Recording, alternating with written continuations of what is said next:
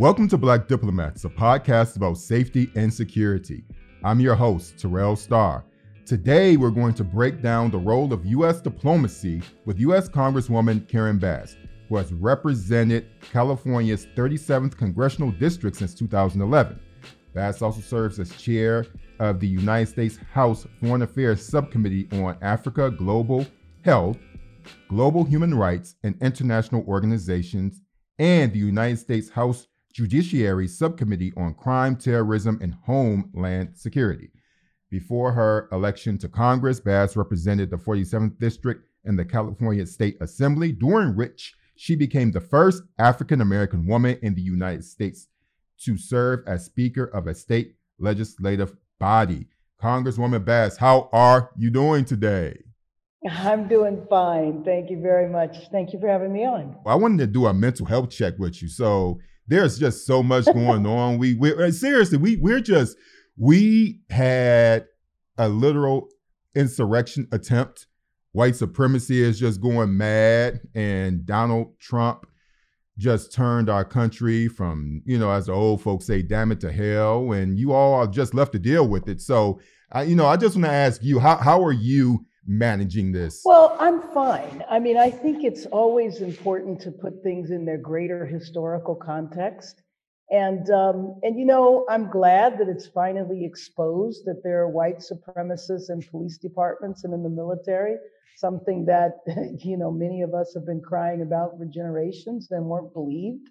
Uh, I'm also glad that it was exposed that you know, the extent of the white supremacist extremist element involved in, in Trump supporters, which uh, you know that uh, 56% of Trump supporters say that it wasn't Trump. That I mean, it wasn't uh, Trump supporters that were there. They were Antifa and Black Lives Matter. I guess they were black people in whiteface. I mean, if you're gonna, but I think the American people it, are clear and um, you know it, it was uh, very terrifying for many of my colleagues what happened um, but you know I, i'm glad that it was exposed and i think over time we'll learn more and i won't be surprised at all to know that some of my colleagues were complicit um, i don't believe that they were trying to kidnap the speaker or kidnap pence but I think they didn't realize that some of the people that they were associating with uh, might have associated with other people um, who believe that way. And, you know, we spent four years with a white supremacist in the White House. And so, why are we surprised that an element of the population became radicalized? You know, that term radicalized was just used for people associated with uh, backgrounds from the Middle East. Um, Mm-hmm. Yeah. Very clear that it's homegrown as well. I also think that, that now, you know, the, the, the FBI can't ignore that the number one danger in our country are not terrorists from the Middle East, but terrorists from right here at home. And that uh, finally, hopefully, they will deal with it. But what I'm really worried about is, is that they keep trying to lump Black people into the mix of being domestic terrorism. And if I can accomplish anything over the next two years, it's going to be to get us removed from that category because I do not believe that there are Black extremist, violent terrorist organizations that exist in our country. Absolutely. And we're, we're going to uh, jump into that. Um, one of the things I definitely want to discuss with you is this uh, your your efforts to redefine the relationship with the continent of of Africa, and we know that the former uh, occupant of the White House referred to many countries on that con- on that continent as uh, shithole countries, and also there is a um, I don't think that even with our American media, uh, we adequately engage the country beyond conflict or from aid, you know, giving the continent something as if it doesn't have anything to offer us. Even during presidential elections, during the foreign policy debates when we have them, Africa almost never comes up. I'm really curious about what is your vision about um, engaging the continent during during this administration and during this term? Oh well, well. First of all, you know, it's just been such a breath of fresh air. It's so nice to remember what a president is like. you know, yeah. because we were assaulted every day for four years uh, with very bizarre behavior, and now we're back to ah, calm. Um, and so mm-hmm. I'm I'm excited that the engagement with the continent of Africa is going to be very positive uh, in this administration. And you referred to um, Trump's uh, calling the African countries as whole countries. You should know that uh, the African Union has an office in Washington, D.C., and all 50 plus ambassadors meet there every month. And after he made those comments, I asked to address all of them. And I went over there and I apologized on your behalf, on the behalf of the American people, and said, that is not the way we view the continent of Africa. I'm curious, what did they respond to you? I'm really curious, like, what was that meeting like?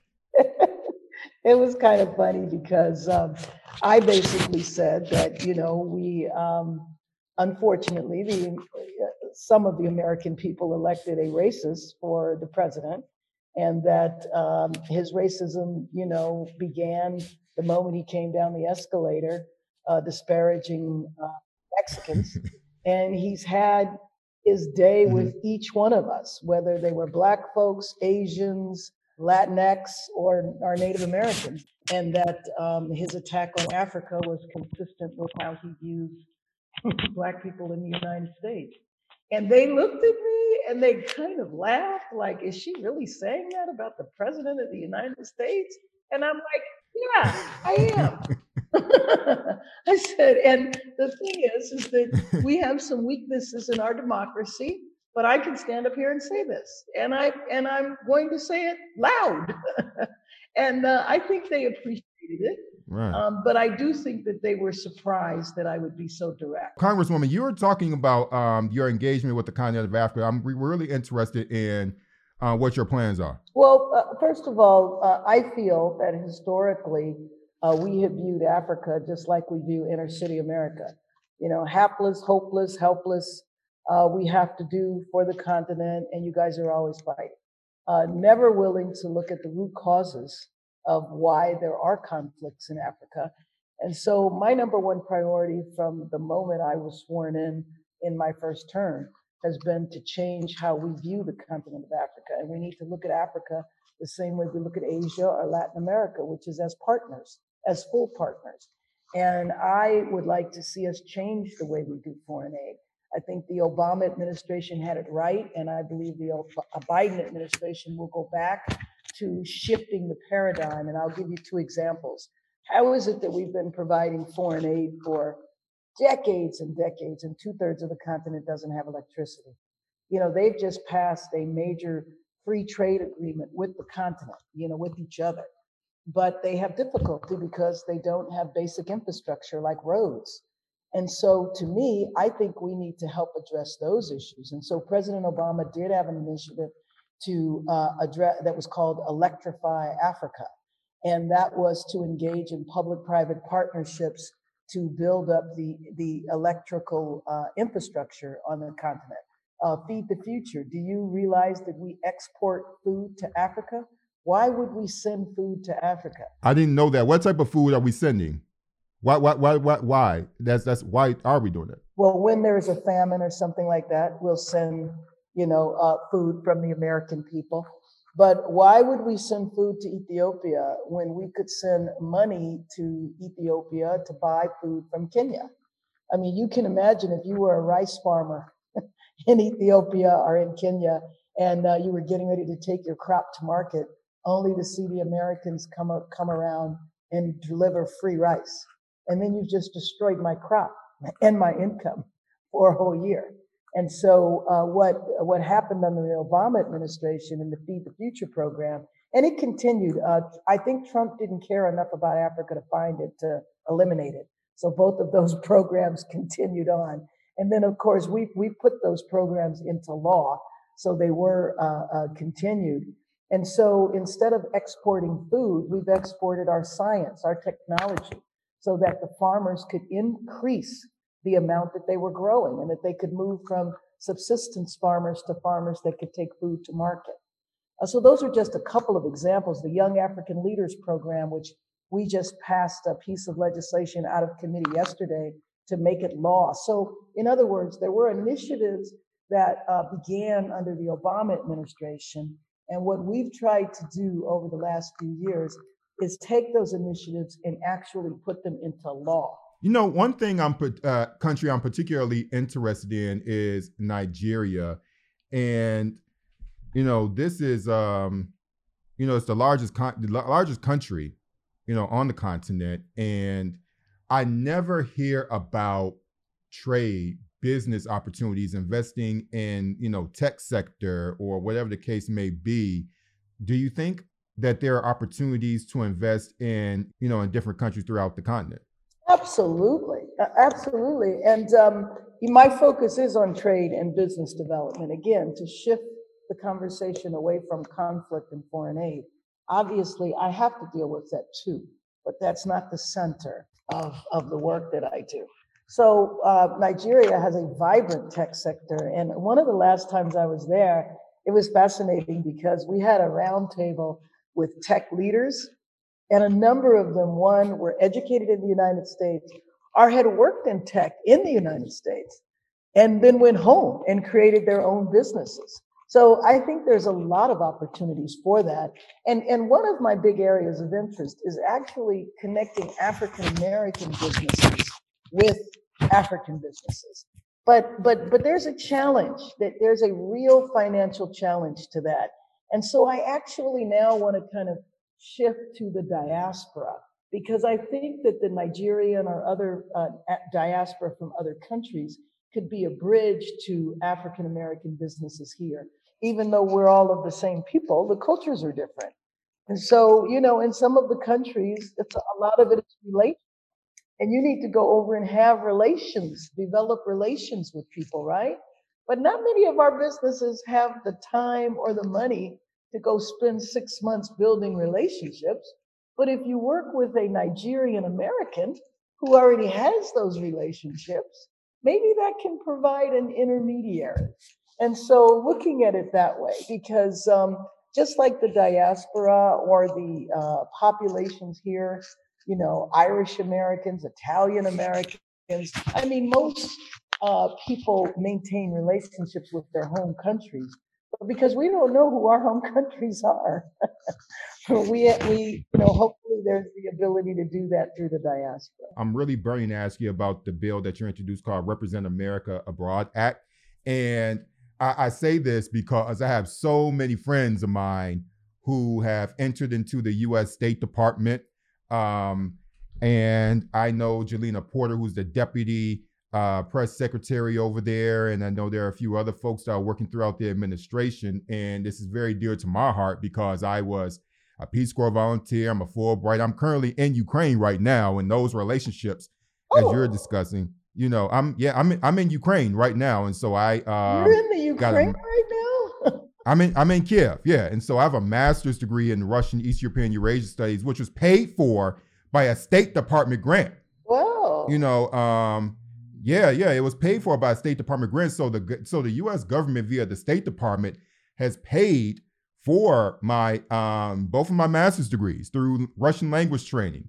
So I I'm interested in how you your interest in in this legislation to increase diversity within the State Department. Well, how could I not be interested in it? I mean, you know, when I go to Africa, it is very rare that I see somebody that looks like me. Very rare. Isn't that odd to, to, to go there, the, the uh, uh, continent full of black people, and you don't see us in the in the ranks? Well, that's because we're not there, which means our our State Department overseas, our embassies do not re- represent America. That's the reason we call the bill that. And so the point is, how do we diversify on every level? And, um, you know, whenever you talk about diversity, number one, people I've never had the discussion come up where people say, Oh, this is great. Welcome. Come aboard. The minute you say diversity, they say, You're trying to take something from me. and so, you know, everybody wants to focus on entry level and outreach and recruitment, and all of that is fine. But as you well know, it takes many years to move up the ranks through the State Department. Yeah. And so basically, yeah. you're telling me we'll let you in the door, but it's going to be another 15 years before we diversify. So the point of the bill is how do we diversify on every level? So this is allowing, and you actually are a perfect example of the type of person that we would want to recruit, but not at the entry level. With all of your worlds of experience, why would you come in at the entry level? You should come in at the mid level or the top. How about we expand the pie? Novel concept. It's not always taking from someone. I mean, I don't believe it ever is. It's adding to when you talk about diversity. Do people actually tell you that that they feel like it's a threat to their own security? Do you actually have those conversations yes. with folks and they tell you that? Yes, yes. Usually the language is a little softer, but that's what it means. Absolutely. Okay, yeah.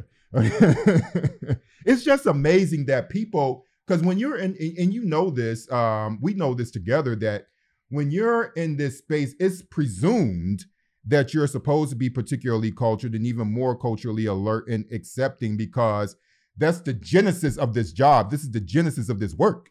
Well but it hasn't been the history. Yeah. Okay. so, yeah. I mean come on I mean, when you look at when you look at Africa, you know, we have a long history of being on the wrong side. Yeah. No, that's not true necessarily in recent history. Well, no, actually, I have to say we've been on both sides in recent history. True. But I mean, come on, through all of the independence struggles, we were on the wrong side. We supported the colonial powers. Oh yeah. We supported apartheid. So, so you know, our State Department has a mixed history. So the point is, is to look for people exactly like you and say, and bring you in on the mid level. Now, two things are said. One, you're taking something from me, and two, you're bringing in people who aren't qualified. Those are the two things that are always said about diversity. Mm-hmm. No matter and that, that's what's been said, you know, for decades. And so the point is, somebody like you is extremely qualified and uh, to bring you in on the mid level and expand the pie so people are not displaced, if that's what they perceive. I mean, at this point in time, so many people left the State Department, so many people ran from the State Department under the Trump administration that this is the perfect opportunity to diversify. Absolutely. So, what do you, so ideally for you, you know, are you looking at, you know, a goal of percentages or a goal like for you for this act? You know, you know, passing it into law and for it to be implemented, what is your vision? Yet, like the end game per se. I mean, it'll be a continuation, but ideally, after you say ten years from now, what would you, what would your vision for this be? How would it manifest? Well, the vision would be that the State Department would represent America. Mm-hmm. So, whatever population is ten years from now, that's what it should be. What are your thoughts about Beijing's growing influence on the continent? Well, you know, um, I know that it is problematic in so many different ways. But in my opinion, in our country, we use it as an excuse. I mean, what do we want to tell the African countries to do? Don't take that $3 billion initiative to rebuild the roads in your country. The African countries would much rather deal with us. But where are we? So if we're not there, I just don't understand the point of of talking about China uh, because again, what position are what are you telling the African countries to do? Mm-hmm. Yeah, it's nothing. I, I totally understand that, and, and I and I share that sentiment. And another, and I want to be mindful of how I discuss this. Um, there are a rising number of attacks that's taking place against um, Asian Americans here in the United States, and a lot of people bring up, you know, unfairly stereotype the country of China. You know, Trump did it during his four year, you know, during his presidency, you know, with the slur, using the slur, the China flu, right? And so I want to be clear that we're not talking about in that level, but I am curious as far as a, you know, America also showing itself um, on the continent. But you're correct we're not showing up, and so we're not even giving them an opportunity. We're not giving those countries an opportunity to to, to really negotiate with us. So that's an important point. Yeah, we could spend the entire program talking about China and Africa, talking about you know labor, the quality of the work, the debt, mm-hmm. you know the terrible deals that are made. I, I'm not denying any of that. I think all of that is extremely important. But my response is what do you expect the African countries to do? What I would like to see happen is for the United States and the EU to step up, especially the former colonial powers. Now, you know, last year um, when I was chairing the Congressional Black Caucus, uh, we were working on policing legislation, which we're working on again uh, this year. But um, last summer, I had the all 20, all, all of the ambassadors that are located here in Washington, D.C., to the EU, I mean, from the EU to the United States, all of the EU ambassadors. Uh, we did a, a, a, meeting with them for a couple of hours. Mm-hmm. The following week, we did a meeting with the EU Parliament because the EU is going through its own racial reckoning, mm. recognizing that they have the same policing issues that we have in the United States. I won't say the same. I think the United States policing issues are worse, frankly. In, in what way? Tell me, I'm curious in, in, your insight, in what ways do you think there are issues are worse than those in Europe? Well, I think our history with uh, police abuse toward Black people have been in place since the period of enslavement. Uh, before there were people, before there were Black people in Europe, we i mean policing the, the right right policing profession was started to capture enslaved people that had escaped for freedom what has happened though in recent history i would say over the last 30 years is that police unions have gone from state to state essentially putting into law their impunity from anything. It doesn't matter if they kill you on videotape or they have their knee on your neck for nine minutes for the whole world to watch, police officers are never charged. And that is different than exists in Europe. And the Black populations are new in Europe, new meaning over the last 30 years. They haven't been there 200 years. So that's, that's what, what makes it different. But the reason why I raised it is because the European Union is now looking at their own race issues. I mean, take the country of Belgium, for example. I mean, what happened in, in the Congo? Um, and so they're kind of going through their own reckoning. And so maybe it's time the US and the EU come together to say the African continent has to have electricity, has to have roads, has to have education, and we're going to take international responsibility to make sure that happens. I'm pretty sure the Congolese are saying, run, run us our money. Well, well, I mean, as opposed to saying, let's extract all the minerals. Yes. And then let's, let's, not tell, let's not tell anybody why they're able to operate their cell phones. You know, I mean, uh, all of the advantages that we have because we extract the natural resources from the African continent, you know, we need to do something about that on a worldwide basis.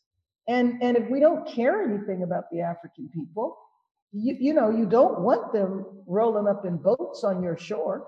So if you don't want them coming, address the root causes of why they're there. You know, another question I have for you, Congresswoman, because you're in the room, is when you talk, like you're, we're talking about this and we get it, but when you're talking to those white Europeans, you know, basically, hey, this is what you need to do. I mean, because you're basically talking about reparations. What uh, is their response to you? Well, um, that it was last year. It was a couple of conversations, and they were very open to hearing what we had to say. But I will tell you, just like in the United States, everybody was very open to hearing about policing last year. This year, people don't want to hear about it because there haven't been that many Black people murdered on video. I mean, we need a couple of more George Floyd examples. and we need to have 100,000 people out in the street to be reminded that this is an issue that hasn't gone away. You said that very matter of fact. Wow. So you know, speaking of that, you know, the George Floyd Act. Do you what what what are the chances of it passing in this um in, in, you know during in the next year or two? It has to. It'll pass next week out of the House of Representatives. We introduced it. It'll be voted on next week. And, um, and then we go to work to try to reach a compromise in the Senate. Technically, the Democrats have a majority. What's the problem? I mean, we know the problem, but from your perspective, since you're on, what's the problem? Well, the problem is in the Senate, you need a supermajority. A majority is not enough. So we have 51 when you include Vice President Harris to break a tie.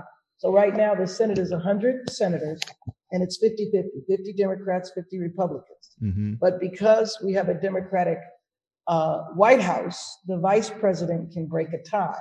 So let's just say it's 51. Mm-hmm. In order to pass any legislation, you need 60 votes. And that's the reason. So having the majority is not enough. Now, the House is different.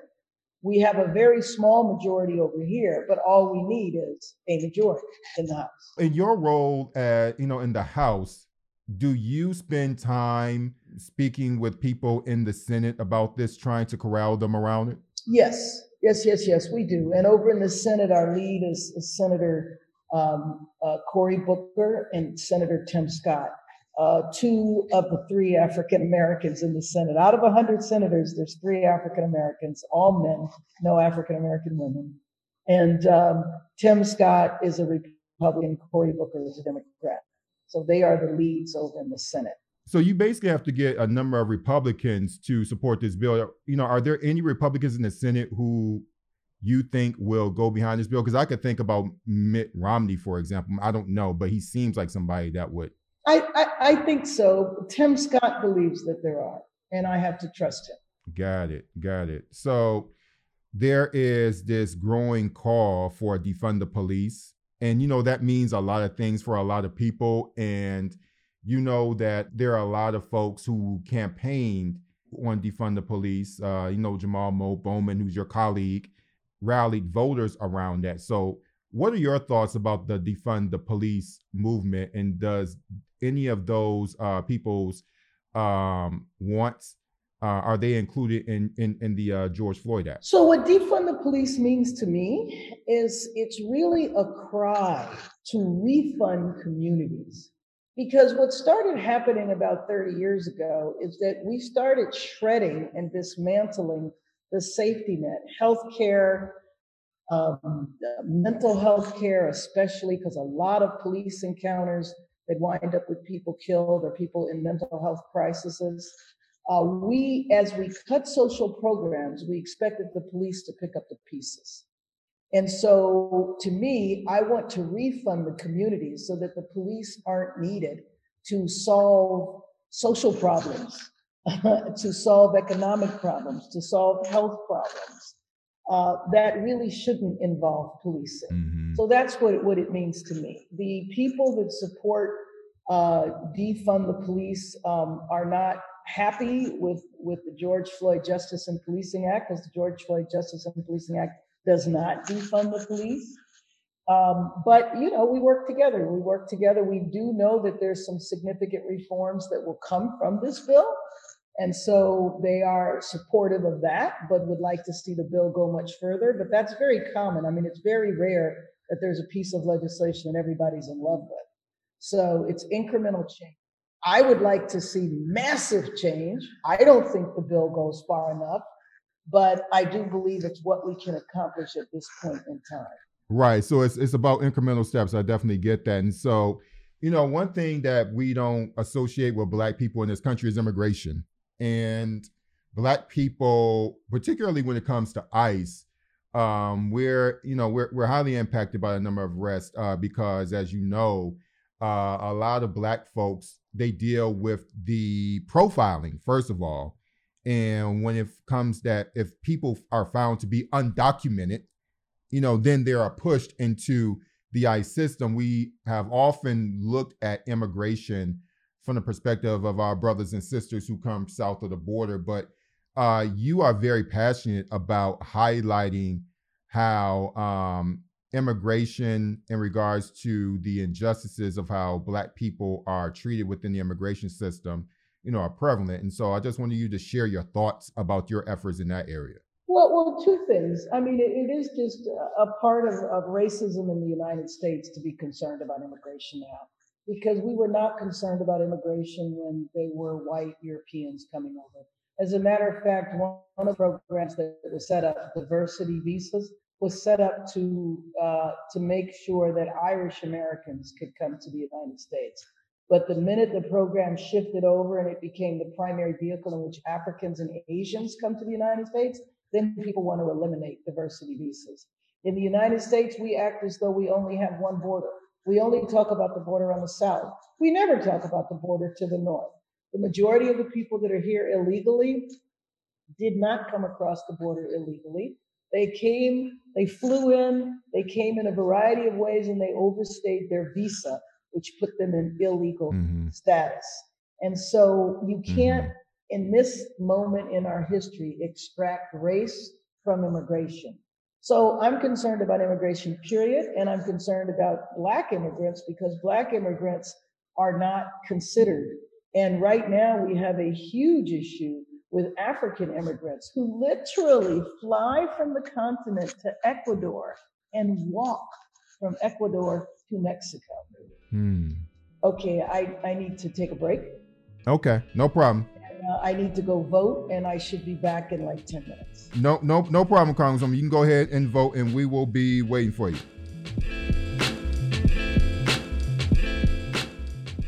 No, that's no problem, Congresswoman. I'm, I'm just curious. So we're welcome, uh, welcoming Congresswoman Karen Bass back to the show, and you had to step out and go vote. That's just so cool. In the middle of a show, you have to say, "I got to go vote." By the way, what bill were you voting on? Oh, well, we're voting on a bill around wilderness. So, and you know, really to reverse and to protect the open uh, spaces, the natural part, the national parks in the country. You know, so much damage was done under President Biden. I mean, pre- I'm sorry, President uh, Trump. Um, just in terms of wanting to either give away the national parks, open it up to drilling, you know, all of that. And so uh, I was just defeating a, an amendment um, put forward by one of the conservative members that want to maintain where the Trump administration is coming from. Oh, okay, good. Well, thank you very much. That was a very good reason to take a break. So, I, um, yeah, mo- most definitely. So we, hey, listen, we're all grateful to you about that. What I am really curious about is how someone like you, who started off in the state in the state legislature in California, becomes a foreign policy expert like yourself. Because I interview a lot of folks who are running at the local level and then they decide that they want to run national and they often don't have these experience or the knowledge to talk in any real depth about foreign policy. So it would be interesting for me to know how did you become interested in foreign affairs what is it about your district that that that you represent you know is it something about your district you know please tell us about your district maybe that has something to do with it as well? No, no, it doesn't. I mean, I um, have been interested in foreign policy since childhood. Uh, and I've been interested in politics since childhood. It just never occurred to me to uh, that someone would pay me for my interest. okay. So, for example, I mean, I grew up during the Vietnam War, during all the liberation struggles around the world um, you know, I traveled at a, at a at a young age, so I've always been interested in the world. Where did you travel to at a young age? We don't, I want to know about this. And where are you from? Yeah, Los Angeles, California. well, I graduated high school on Thursday, and on Monday I went to Europe. Uh, yeah, I had never been on an airplane before, never traveled anywhere. I went to Europe. Um, I that was the you know the time people were traveling in Eurail um, and hitchhiking through, you know, the hitchhiking through Europe when a lot of people were doing that. I was always interested in the world and growing up with the civil rights movement, the Panther Party, the Vietnam War, the um, the struggles in Africa, all of that shaped my childhood, and I was active in the anti-apartheid movements, the movements um, in Southern Africa. I ran an anti-apartheid organization. Uh, so I actually shifted and focused on domestic policy in the 1980s when the crack cocaine crisis hit. And uh, here I was working to free Nelson Mandela, a country, South Africa, that I had never been to and never imagined I'd be able to go to. And then the very community I was living in was falling apart because laws were. Tell us about that South Africa trip first. I, I, I definitely want to talk about you know the crack era. I, we definitely want to get into that, but tell us about South Africa. Well, I never went to. I mean, I went to South Africa when I was a member of Congress in the last 10 years. Gotcha. Okay. I'm... I never had an opportunity to gotcha. go to South Africa during, the, well, during the anti apartheid movement. Of course, we weren't going to go because we were all boycotting South Africa. Right, right, right. But, uh, and I wasn't going to be an honorary white person to go, which is the only way you could go during those years. Uh-huh. but, um, but I was, you know, there was a broad movement to get U.S. Um, U.S. universities, city governments, state governments to divest, to stop doing business with companies that did business in South Africa. Um, so I was a part of that movement. Uh, I saw, I identified with that movement because to me it was the greater movement against racism around the world.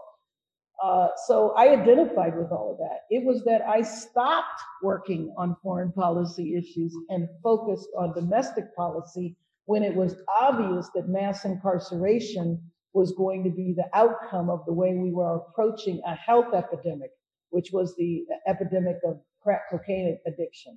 Right now, there's another epidemic with opioids, and it's primarily affecting white people, and nobody's talking about locking everybody up. You're talking about those days when the apartheid period that you know Ronald Reagan during the 80s was president, and I I'm I'm 40 years old, and um, so I remember I was a child during the 80s, obviously, but I know growing up in Detroit, Michigan, I know how this epidemic impacted my own family. But the person who was really um, in charge during that time was, you know, former governor of California and um, went on to become president. So, can you just talk about what it was like being in California, knowing who Ronald Reagan was, and then he went on to become president? And how his whole, you know, he had interest in foreign policy itself, but also he had devastating a domestic agenda here. Well, his, his foreign policy at the time was called constructive engagement. And that was what he wanted to, to uh, that was the way he addressed apartheid. We should constructively engage and maybe they'll change. That's the same crap they said during the civil rights movement. Well, we shouldn't get rid of Jim Crow. People will change over time. Mm. So, you know, his yeah. foreign policies were bad, his domestic policies were bad. He came in saying that he wanted to get rid of welfare queens, which was just, you know, code language for black women. Mm-hmm. And uh, and when he died, I will tell you, uh, because he's kind of deified, and when he when he died, um, they spent a week talking about him, and I'm like, I have no idea who this man is they're talking about, because that's that's not the Ronald Reagan we lived under in California, and that's not the Ronald Reagan who was president. Now, I will tell you though, everything's relative. Because if Ronald Reagan was alive today, he wouldn't even be accepted in the Republican Party. Why do you say that? Because he was too liberal way too liberal. He wouldn't be accepted in the Republican Party at all. Explain that. Oh, his his policies. He raised taxes. He uh, did not oppose, oppose abortion. Um, there were many, many things that he did that in today's Republican Party that has become radicalized so far to the right that Ronald Reagan would definitely not be a Republican today. Wow. I mean, it's interesting. I mean, you're right. It, it's de- it definitely is relative, right? I mean, because you know, it's basically it, there is a such thing as a worse. Right. What would your advice be for someone who's a state, uh, a sim- like a, an assembly person, who like yourself, um, because you you started off with foreign policy. I think that's interesting because I, what I find is that most people they they're they're good at something at a domestic level, and then they have to expand into foreign policy. Yours is reversed. That's very uncommon. Yes, but you know, again, I never thought about politics from the point of view of a job or a career. So, you know, my focus on um, foreign policy again was on a community level, and uh, and then you know you can educate yourself. You don't always have to have uh, a job or a degree to have an interest. Yeah, most definitely. And so you talk about the Vietnam War and you know the, anti-war um, you know campaigns. I spoke with Congresswoman Barbara Lee a few weeks ago. You, as you know, she's very passionate about nuclear nonproliferation, and she's very passionate about cutting ten percent from the Pentagon. And one of the things that she told me was that a lot of the money that we spend on the military ought to be reallocated to the State Department. And so I'm curious, what are your thoughts about her efforts, you know, uh, about this whole idea of reallocating money from the Pentagon to the State Department, um, you know, you know, and, and bolstering diplomacy? Well, I mean, I, I, well, first of all, of course, I agree with it. But the reality is, is that the, the defense industry, I mean, we, we've monetized just about everything under the sun in this country. And so, you know, you're, you're fighting industry. Yeah. you're fighting industries. And so I remember when I first came to Congress, um, we were protesting the fact that the military, the US government gave the military $150 million to advertise and promote various branches at NASCAR. Mm. So I'm talking about the signage on the side of the cars and billboards and all of that. Uh, the point that, that Representative Lee makes that I agree with 100% is that we allocate money incorrectly for a lot of different things. So for example, why do we have an achievement gap? Why do we have health disparities? This is the richest country in the history of the world. But we've also monetized poverty. people make an awful lot of money off of poor people too. Mm-hmm. And so I think that that is part of the issue. So when she is saying take money from the Pentagon and put it in the State Department, she is basically saying our focus should be on diplomacy and not on war. The problem is, is that war is an industry. So, you know, there, there have been times here where I've seen members push certain weapons that the military doesn't even want. Right. And the military will tell you, we're not going to use them. But the members want the, the, um, the equipment because it's jobs in their district. As opposed to saying, can't we have jobs to rebuild our roads? And I'm talking about roads in Africa we need to rebuild roads here. I mean, Texas. Yeah. people people froze to death yeah. in Texas because they wouldn't pay attention to the electrical grid. So, you know, we have our own issues that we don't pay attention to because um, one party has spent three decades demonizing government. I mean, that's what Ronald Reagan said in his inaugural speech. The problem was government. And so if you cut the funding from government and then you wonder why the bridge fell down, well, don't be surprised. So it's not just the Pentagon to the State Department. This is a pervasive problem in every part of our country. Why do we have in my city uh, and county, why do we have 60,000 people a night sleeping on the street? This is the United States of America. We can't figure out how to house and feed and clothe our own population. It's a question of political will. And we don't have it in some areas. My last question, because I um you, I know you have to go, but I, I really this is one I'm really burning with uh with the defense spending. When I talk to a lot of Congress people about defense, first, just in my job as a reporter, and I actually study it as a specialty, a lot of people don't understand it. I really think that there are a lot of people, particularly when it comes to defense spending, they don't understand what they're signing or what they're reading. And that's not really to, you know, speak negatively about them, but when they talk about this idea of jobs, my whole my first response is, well, can't you come up with another way to create a job besides creating a weapon of war that we don't need? So Right. So, so, so, but what, but what, what's your? These are your some of these are, people are your colleagues. Right. What are the conversations that you have with them about about? Hey, you maybe you you're thinking about this type of job creation. What about this? What are those conversations like? Well, until they see the jobs of equal pay, they're going to stay where they are now. So we actually need to rebuild America. But that's their job, though, Congressman. That's yeah. their job to create yeah. them, though. But you understand what I'm saying. If, if you have a, a plant that's in your district right now that's building planes and you say you want to shut that plant plant down, what I think you should do is you put the jobs in place first. Right. And then talk about it. It's like we have this discussion over coal.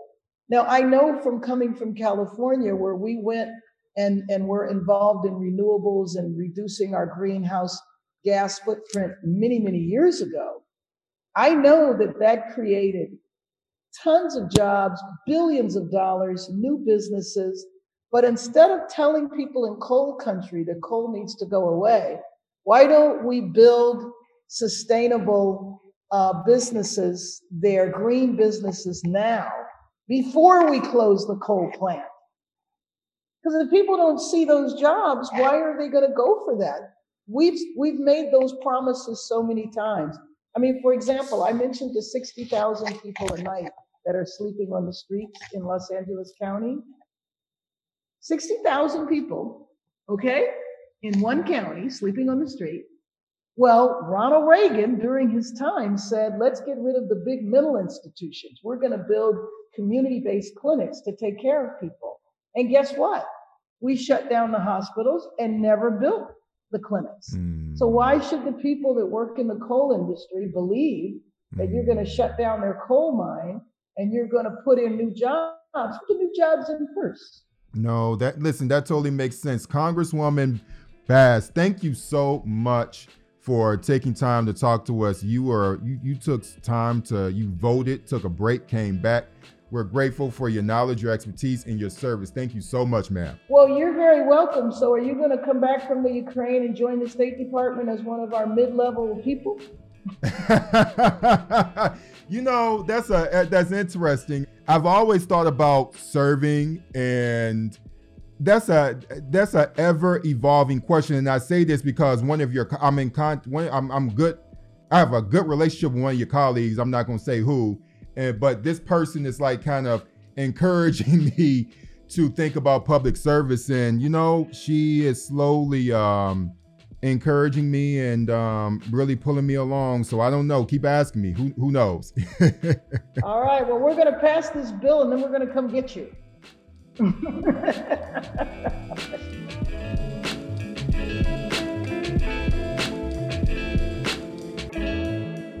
Thanks a lot for listening. Please support the podcast by going on your favorite platforms, including Spotify and iTunes, and giving us a five star rating. And go on to Patreon, search for Black Diplomats Podcast, and donate what you can. Talk to you next week.